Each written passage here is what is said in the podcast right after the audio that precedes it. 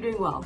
My name is Anahita Sen, and I'm a co-facilitator of the M&A Stories YouTube podcast, which is brought to you by Fifth Chrome Business Insights.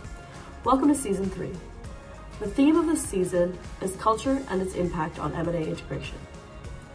Culture is one of the biggest challenges that face an M&A integration. And this challenge couldn't get any bigger as more companies are pursuing M&A based on people and culture. That is why it is important to understand, internalize, respect, and develop a clear plan of action on how to handle culture in M&A. In this season, we will be interviewing industry leaders from across the globe to hear their stories on how they address culture in an M&A integration. So here we go with today's episode. Welcome to another episode of M&A Stories. And as you know, the theme of this season is culture. Today, we're being joined by one of the industry experts, especially when it comes to HR and culture. Ladies and gentlemen, it gives me a pleasure to welcome Klint Kendrick. Hey, Klint, it's good to see you again. And this time, I believe you are in Australia. Yes, sir. No, glad to be joining you. And yeah, it's uh, uh, here down under for a little bit of holiday and a little bit of fun. Wonderful, wonderful. For our audience, why don't we start with a brief introduction? Fantastic. Well, again, thanks so much for inviting me. Yeah, my name is Klint Kendrick, and I am a pretty experienced HR M&A practitioner. I've worked on an excess of 110 deals. Uh, it's probably closer to 125, but I stopped counting at some point. Um, and those have ranged from two-person deals to multiple thousands of people in multiple sectors and segments. I've uh, led practices at a number of Fortune 500 companies I lead an HR M&A roundtable, and I've also written a couple of books on M&A topics. And it's obviously an area that I'm very, very passionate about, not just because this is what I do for a living now, but I was that acquired employee once, Anirban, very early in my career. And uh, a couple of times, you know, those went very smoothly. And then a couple of times uh, I chose not to go forward or they chose not to have me go forward and that made a huge difference for my family. So it's an area that I'm very passionate about. It's not just the effect on companies, but the effect on employees. Absolutely. And I probably do not know anybody else who's as passionate about you uh, about when it comes to HR in M&A, you know, especially with your HR M&A roundtable and the way people look up to you. Uh, so it's good to have you as a guest today. Thank you. Our topic today, as you know, is culture. And I've spoken to various people on this topic, and I still am trying to figure out what exactly is the definition of culture. So, what's your definition of culture? Yeah, boy, there are a lot of definitions of culture out there. And I think that as a pragmatist, culture boils down to how we behave, how we act in organizations. So my shorthand for culture is how people get work done in an organization. I've heard a lot of folks say that culture is how things get done, but I think you have to have the people element. It really is about how people get things done. And sometimes we choose to have technology help or we choose to have processes help. But at the end of the day, you know, what links a, an organization together, what links a culture together are the people. Right.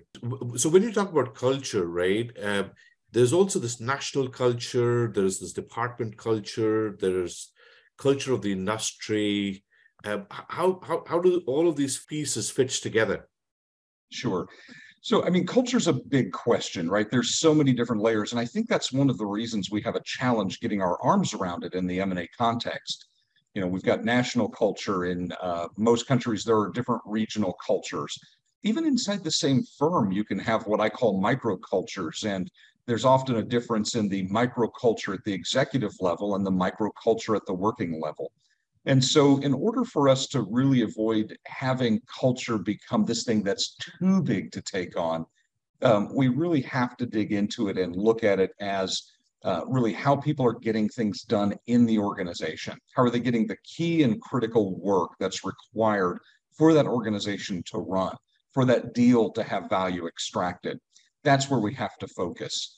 Um, sometimes in the past, when when culture was not as much of a hot topic, or with leaders who you know see culture as sort of the you know fluffy bunnies, rainbows, and unicorns type of, of uh, you know business concept, I'll actually change the words and refer to it as operational readiness. And right. if you think about it that way, right? How we operate is going to vary from place to place or from group to group. How your warehouse operates is going to look different than how your back office operates. But we've got to bring it down to what's critical in the business, whether that's a national overlay or a regional overlay or a, you know, a workforce overlay. Right. Why is it such a big deal when it comes to M&A and especially integration? Yeah. Well, so I think there's a few things, Anirban. Uh, you know, it's really difficult for us to quantify culture. I've seen a lot of great assessments out there that that are really trying to get at that question, but I don't know that we will ever get to a point where culture becomes, you know, 10 light items on a spreadsheet. Uh, right. Uh, to really do a proper look at it. So it's really easy for us to ignore culture as we dig into some of the other important things that we need to do an acquisition. You know, does it make financial sense? Uh, being usually the big question that we want to ask. And unfortunately, because we ignore culture, we ignore uh, how things get done in the organization, how people work to achieve the mission of the company, uh, we end up with a lot of surprises. Uh, you know, the way that I look at it is is a lot like buying a home, right? Buying a company sure. is a lot like buying a house.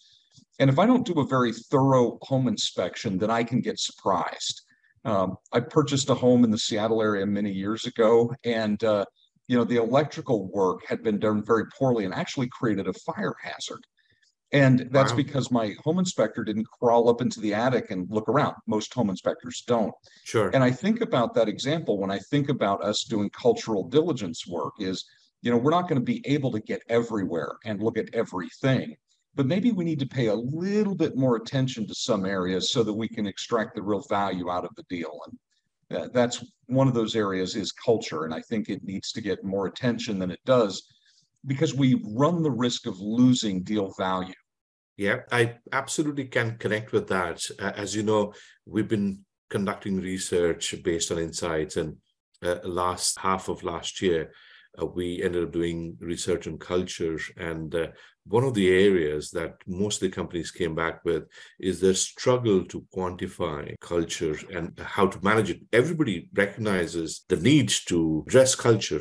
Uh, everybody recognizes that there is culture that plays a role, but the how of doing it is where they struggle. Continuing on that theme, I know you've written a book on culture, you know, and that's probably one of its kind. Tell me more about your book. Sure. So we took a couple of uh, years really to put together some thoughts around how culture works. I worked with a gentleman named Brendan McElroy who started off as an intern working on this project with me and interviewed a bunch of HR M&A practitioners and some integration leads and then did some validation work afterwards. And, and Yvonne, what we really found as we were talking to folks is that culture is is a big problem, right? It's right. Um, you know, not just the the deal effects of doing culture well versus dealing poorly, but I mean the size of what does culture mean?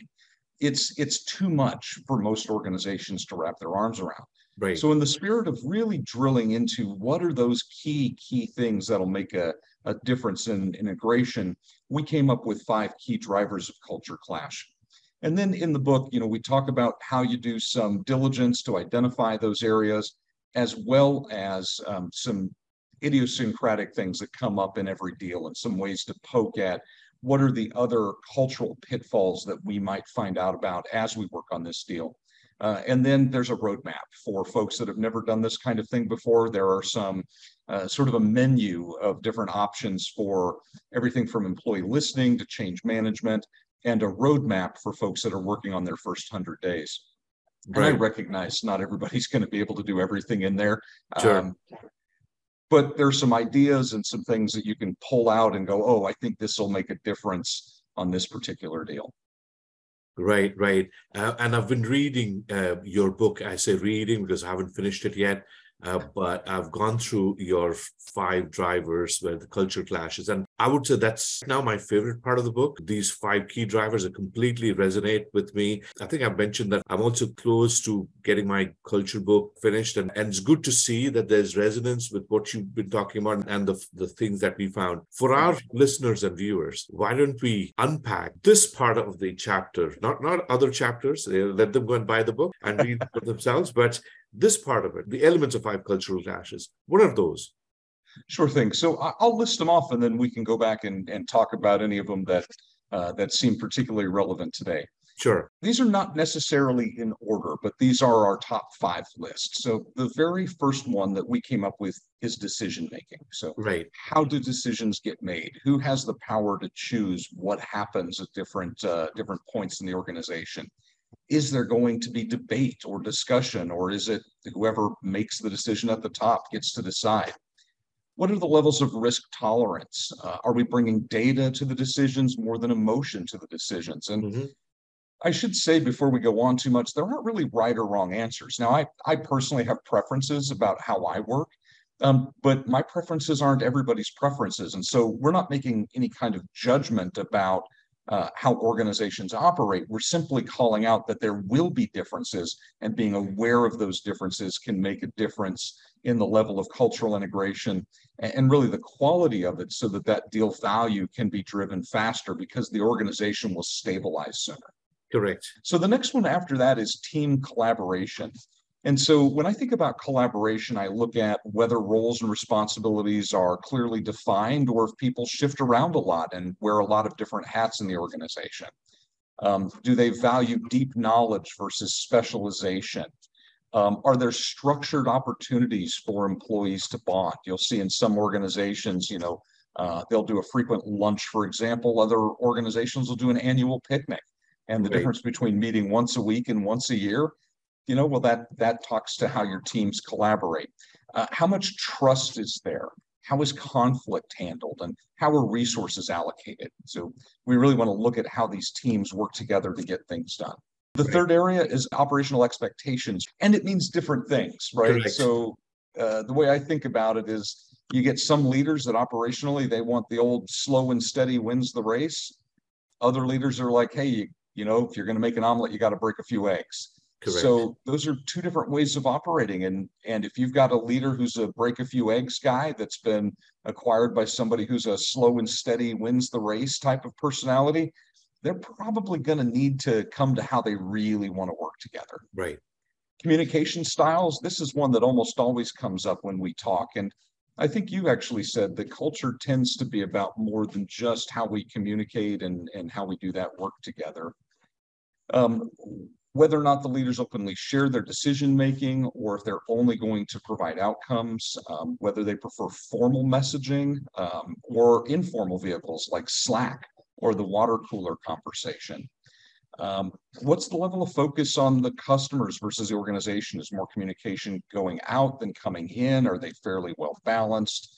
And then how important are interpersonal communication skills? And right. I call this the um, the sort of talented jerk paradox, where some organizations will tell you communication is really important, and then they'll put somebody who's you know really talented and just not that great with people in charge and right. that creates an interesting communication culture in that group i, I love that example because i've seen it so many times uh, especially with mid-sized companies people make an assumption that if you're good at corporate communication that would place you by default to be a good communications person for a transformation there are two different right. Views, but corporate communication and transformation communication may not necessarily work for the same person.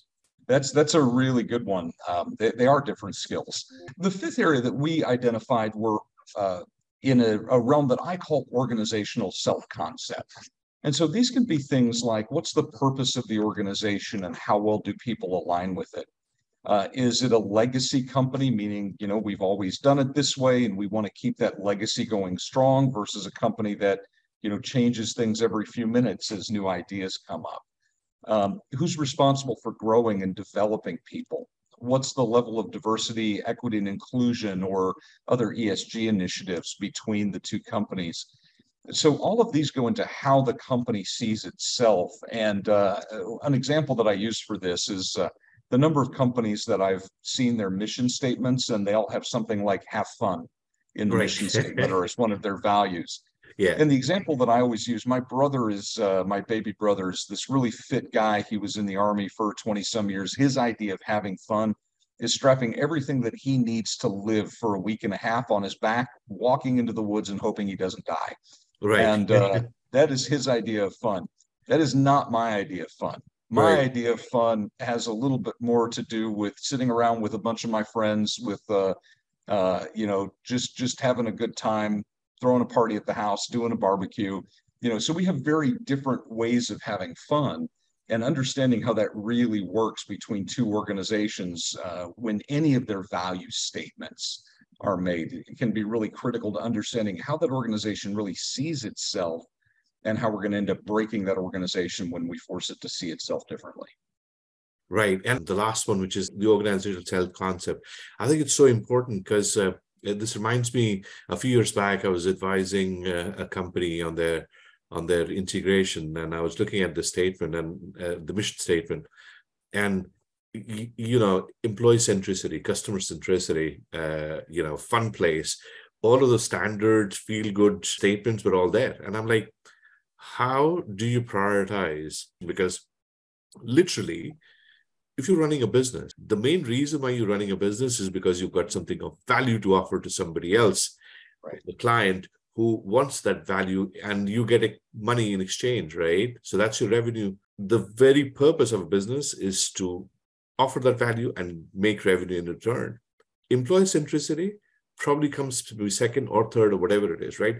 But it cannot just be employee centric because then the purpose of the business gets lost. Now, uh, what I'm not saying is employees are not important or culture is not important. What I'm saying is that the cultural importance or the people importance will make sense when it's aligned to the ultimate objectives of the business. Right? Absolutely. Yeah. And another example I would share is over the last few years, uh, especially during the COVID time, this was all about wellness and about uh, you know well-being and mental health and you know balancing work-life balance, etc., etc. Come out of the COVID, the first couple of months of 2023, so many redundancies, so many layoffs. Right? What happened to those? All those well-meaning well-intended you know well-being initiatives you know you're saying oh by the way we care about you as employees and guess what when tough time comes, he's like, oh, you know what? I have to make decisions, and all of this well-being goes out of the window. So uh, yeah. I, I, get that. Yeah.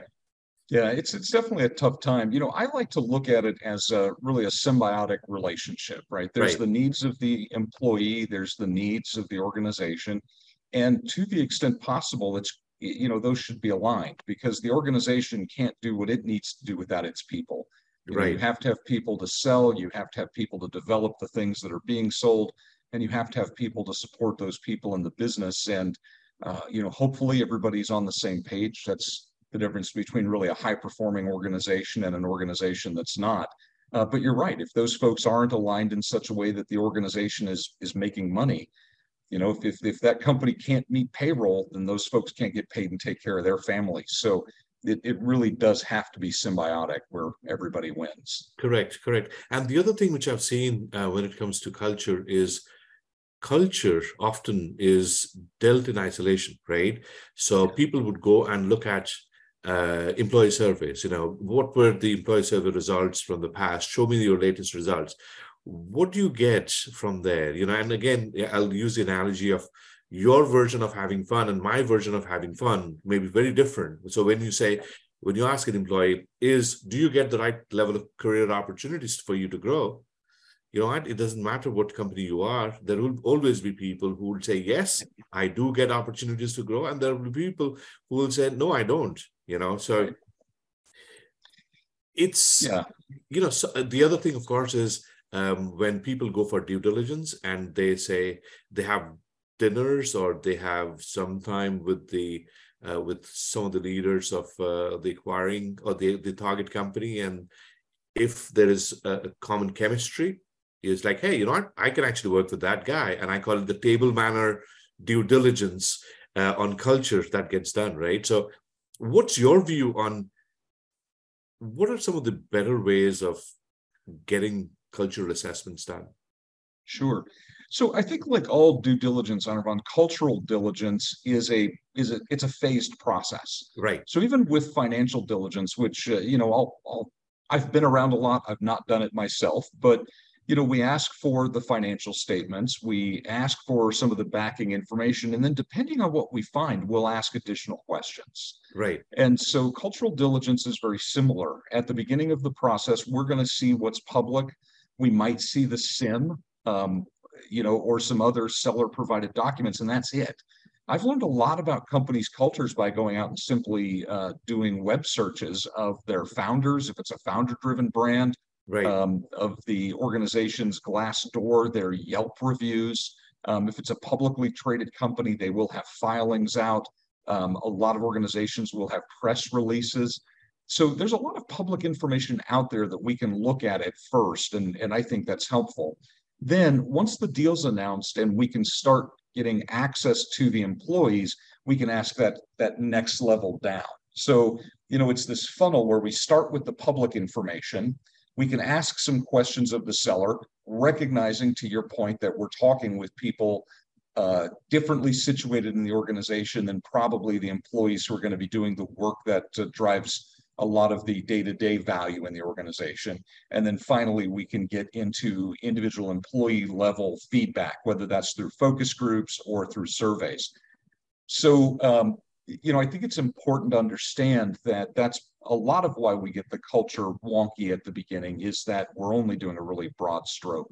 Right. You know, Anirban, one thing that um, that I'll add to that is is there are three ways that I do think we should look at culture as we're going through the diligence you know, we should look at it from the point of view of synergies. So what are we doing in the deal with our synergy targets? And, you know, one example from, from my career is we had a firm that uh, was doing really well when we purchased them. Um, the deal sponsor wanted only the technicians in this particular deal right. and wanted to fire everybody else. And I warned him, you know, hey, we did some cultural assessment. That may not be the best way to handle this group um, you know, let's let's try to redeploy some of their back office and salespeople so that um, this culture, which is this all for one, one for all, you know, everybody ate lunch together in the lunchroom every day. There was really no division between the technicians and the product development folks and the marketing team. It was all one big group. But we went in and we uh, at uh, we, against what the cultural assessment would say we should do, basically created haves and have nots. Right. And all of these technicians that that sponsor wanted to have on, the, those synergies he was going to have by being able to bring that talent in, went away because those people quit. We, they saw how we treated their coworkers and they said, we're out of here. So we really right. ignored um, you know the importance of that that that synergy keeping those people on to the deal by ignoring what was going on with their coworkers. Um, you know, other things I think we've got to look at are the secret sauce, and then you know what I call the the sacred cows, that third S. Right. And this is the things that we hear about Anirban, where it's like, oh well, you know, you took the tea service away. Well, yes. tea service shouldn't be that big a deal, but you know, I've been with companies where everybody getting free lunch and free soda was part of what they saw as their value for working 55, 60 hour weeks you come in, you pull that out, and you know, sure, it's expensive when you look at it. You know, what's the cost of free pop for everybody for a year? But when everybody suddenly goes from working 55, 60 hour weeks to 40 because they don't feel like they're being appreciated, and that can of soda was the thing that said, Hey, we appreciate you, and it goes away, all of a sudden you lose value in that deal as well. Well, absolutely. I mean, I, and I call them irritants, you know, because literally, um, you know, some of the worst cultural mismatches I've seen have always started from one of these irritants. You know, it's the favorite parking spot. You know, it, it, yes. it is it is my place, uh, my seat. It is. I had a corner office, and now I'm sitting in the middle of the office without any natural light. So uh, these irritants usually, and in, in fact, this was one of the questions we put in our research, right? How big do these irritants play a role when it comes to cultural animosity? Yeah, you know, I I, I think that uh, you and I both love our people watching, so I'm sure the stories of these irritants we could probably uh, do the whole next season of your podcast. right. One of the functions that looked up to manage culture is often HR, right? And in fact, in many companies, they have been rechristened as people and culture department. And yet, I find that while they have been able to make progress on, on when it comes to people's people side of things, but not so much in culture. What's preventing it? Yeah, you know, I, I have the opinion that culture is too important to leave to the HR department. Right. Uh, you know, and and not to denigrate the work that I do or or the great work that a lot of my colleagues do in the HR department, but if culture really is about how things get done, you can't leave that to one department. Exactly. And you certainly can't leave it to the department that often is the last one to have a full seat at the table at startups. True. You know, you usually bring in a finance leader, you bring in an operations leader, you bring in a sales and marketing leader long before most organizations bring in an HR leader. So, you know, you you put your junior most person responsible for the thing that's probably the most important to your success uh, at most startups, and it's a little counterintuitive. So, um, I really think that culture can't just be the responsibility of HR. We right. certainly have an advisory role. We have a role of expertise, but it um, it, it, can't be our responsibility to drive a great culture. Um, you know, the other thing that I will say, Anirban, is that most culture, the way that it shows up as companies uh, grow larger is in the policies.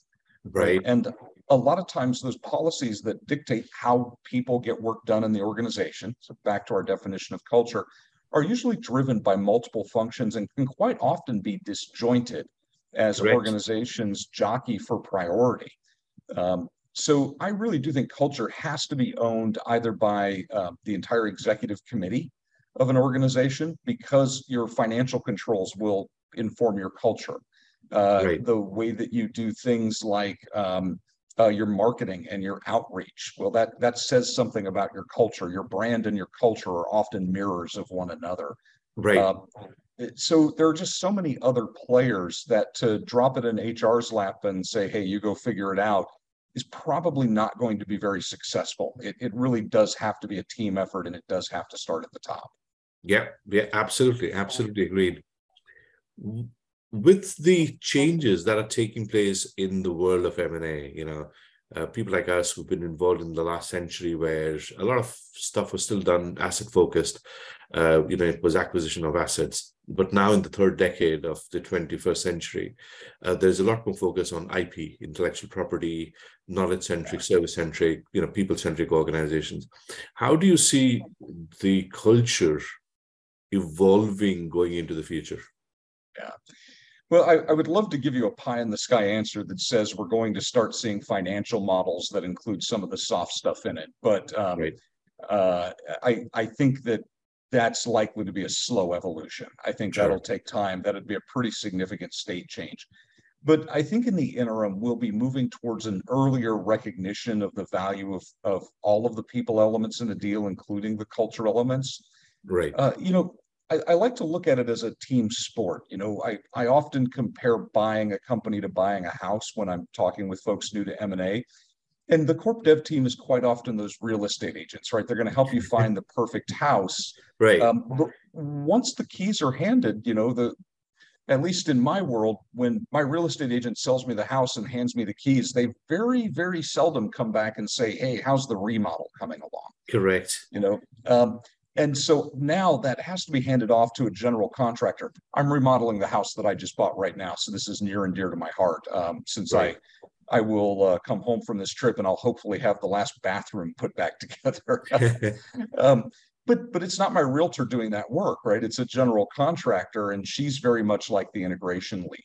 Right. And I think that there will come a time when we're starting to provide more seamless transition between the folks that'll be doing the deals and the folks that'll be extracting value of the deals.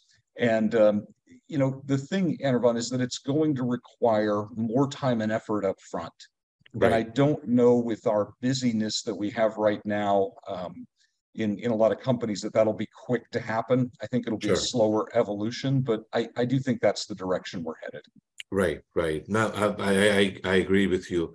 It's probably going to be a slower, a slower process unless we have a black swan moment and then everything gets accelerated again. Because literally, who's who knew about COVID? But COVID came right. and we started looking at different. The same thing. I personally believe that the way, let's say, things like Chat GPT has come in, right? It's revolutionizing the way we do things.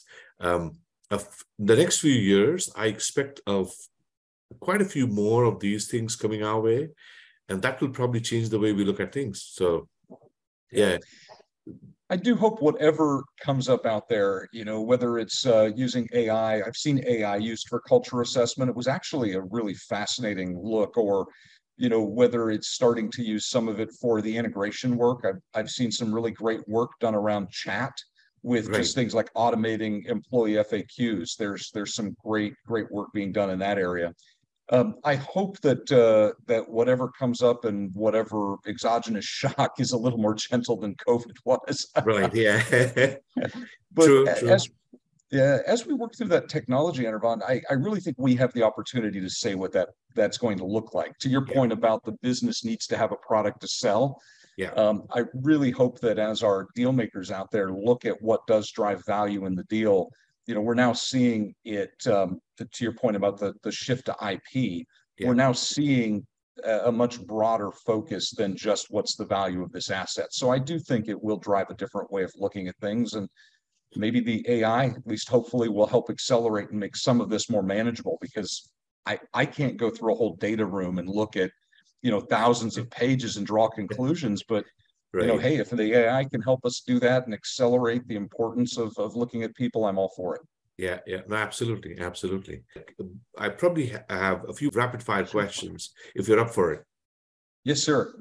What is the nastiest thing that you've seen in M&A related to people and culture? Oh my goodness.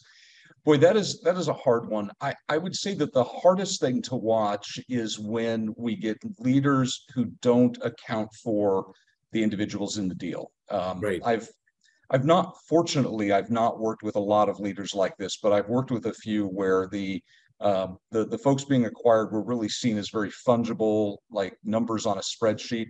And I know that's easy to do when you get into large transactions with thousands of people. Um, but it is really hard to watch folks who rely on these jobs to feed their families, to, to take care of the people that they love being reduced to numbers. And I right. find that that doesn't help with great decision making. So um, with those leaders, you know, fortunately, we are able to kind of rally and drive a little bit more empathy in the process. Um, but that's probably the hardest thing to watch when it comes to, to people. Right. What is one of your most memorable things that you saw in an integration? Yeah, absolutely. So at the same time as I was running the transaction I told you about earlier, where we created haves and have nots with the technicians, I was working on another deal, another tech company, roughly the same size. And the contrast was really quite telling. Um, so where with the the deal that I shared about earlier, we had a deal sponsor who, you know, only wanted the technicians sort of went in like a bull in a china shop, ignoring the advice to mind the culture on this other deal that we were doing at the same time, uh, we listened to the founder of that organization, brought him along, shared what the upfront integration model was going to look like, and had a multi-year plan. And then that founder could go uh, have those conversations with his team and really act as that that transitional leader that we really needed in the deal.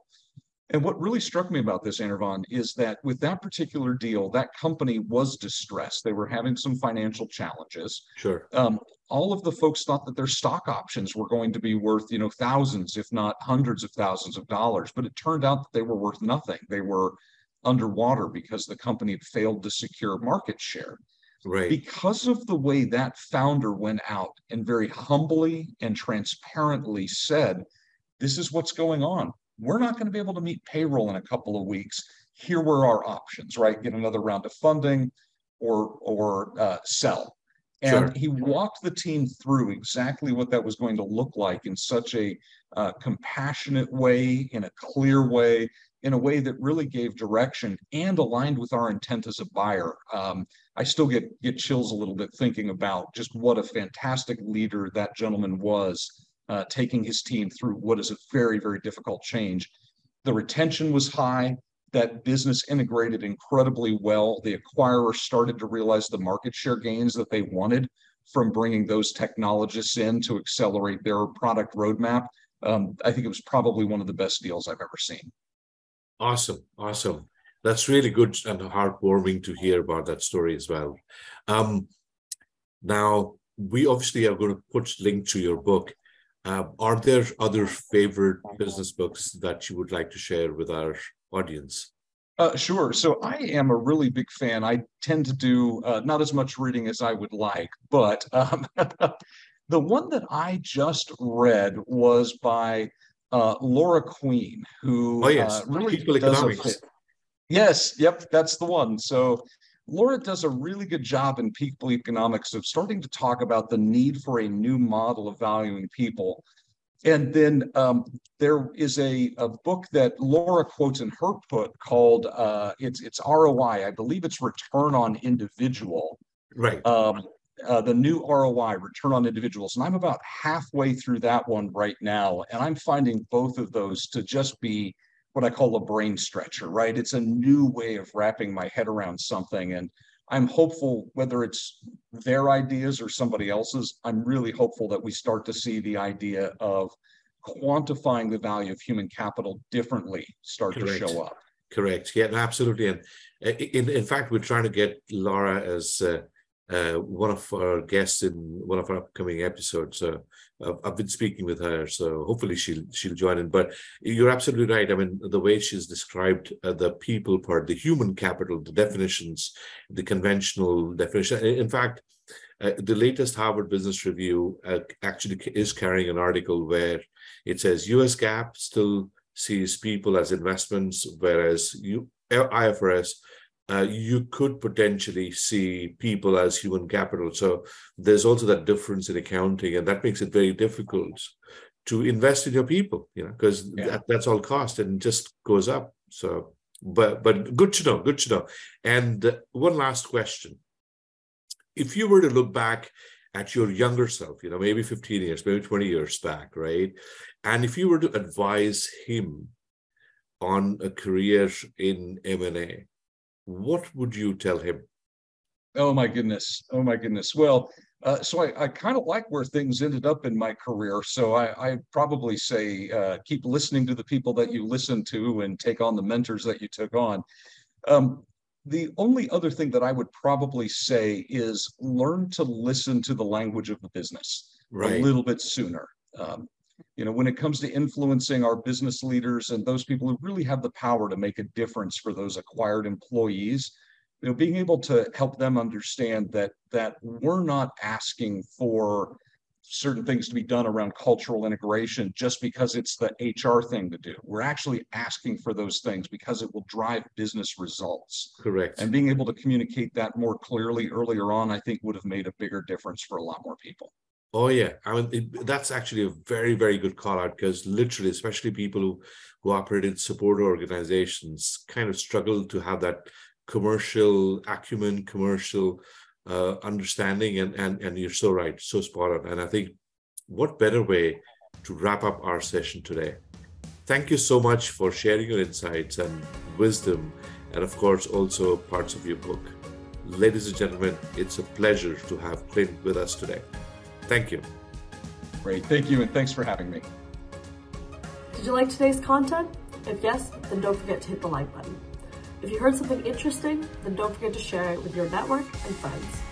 And last but not least, please support us on this journey to spread awareness on topics related to M&A and integration by subscribing to our channel.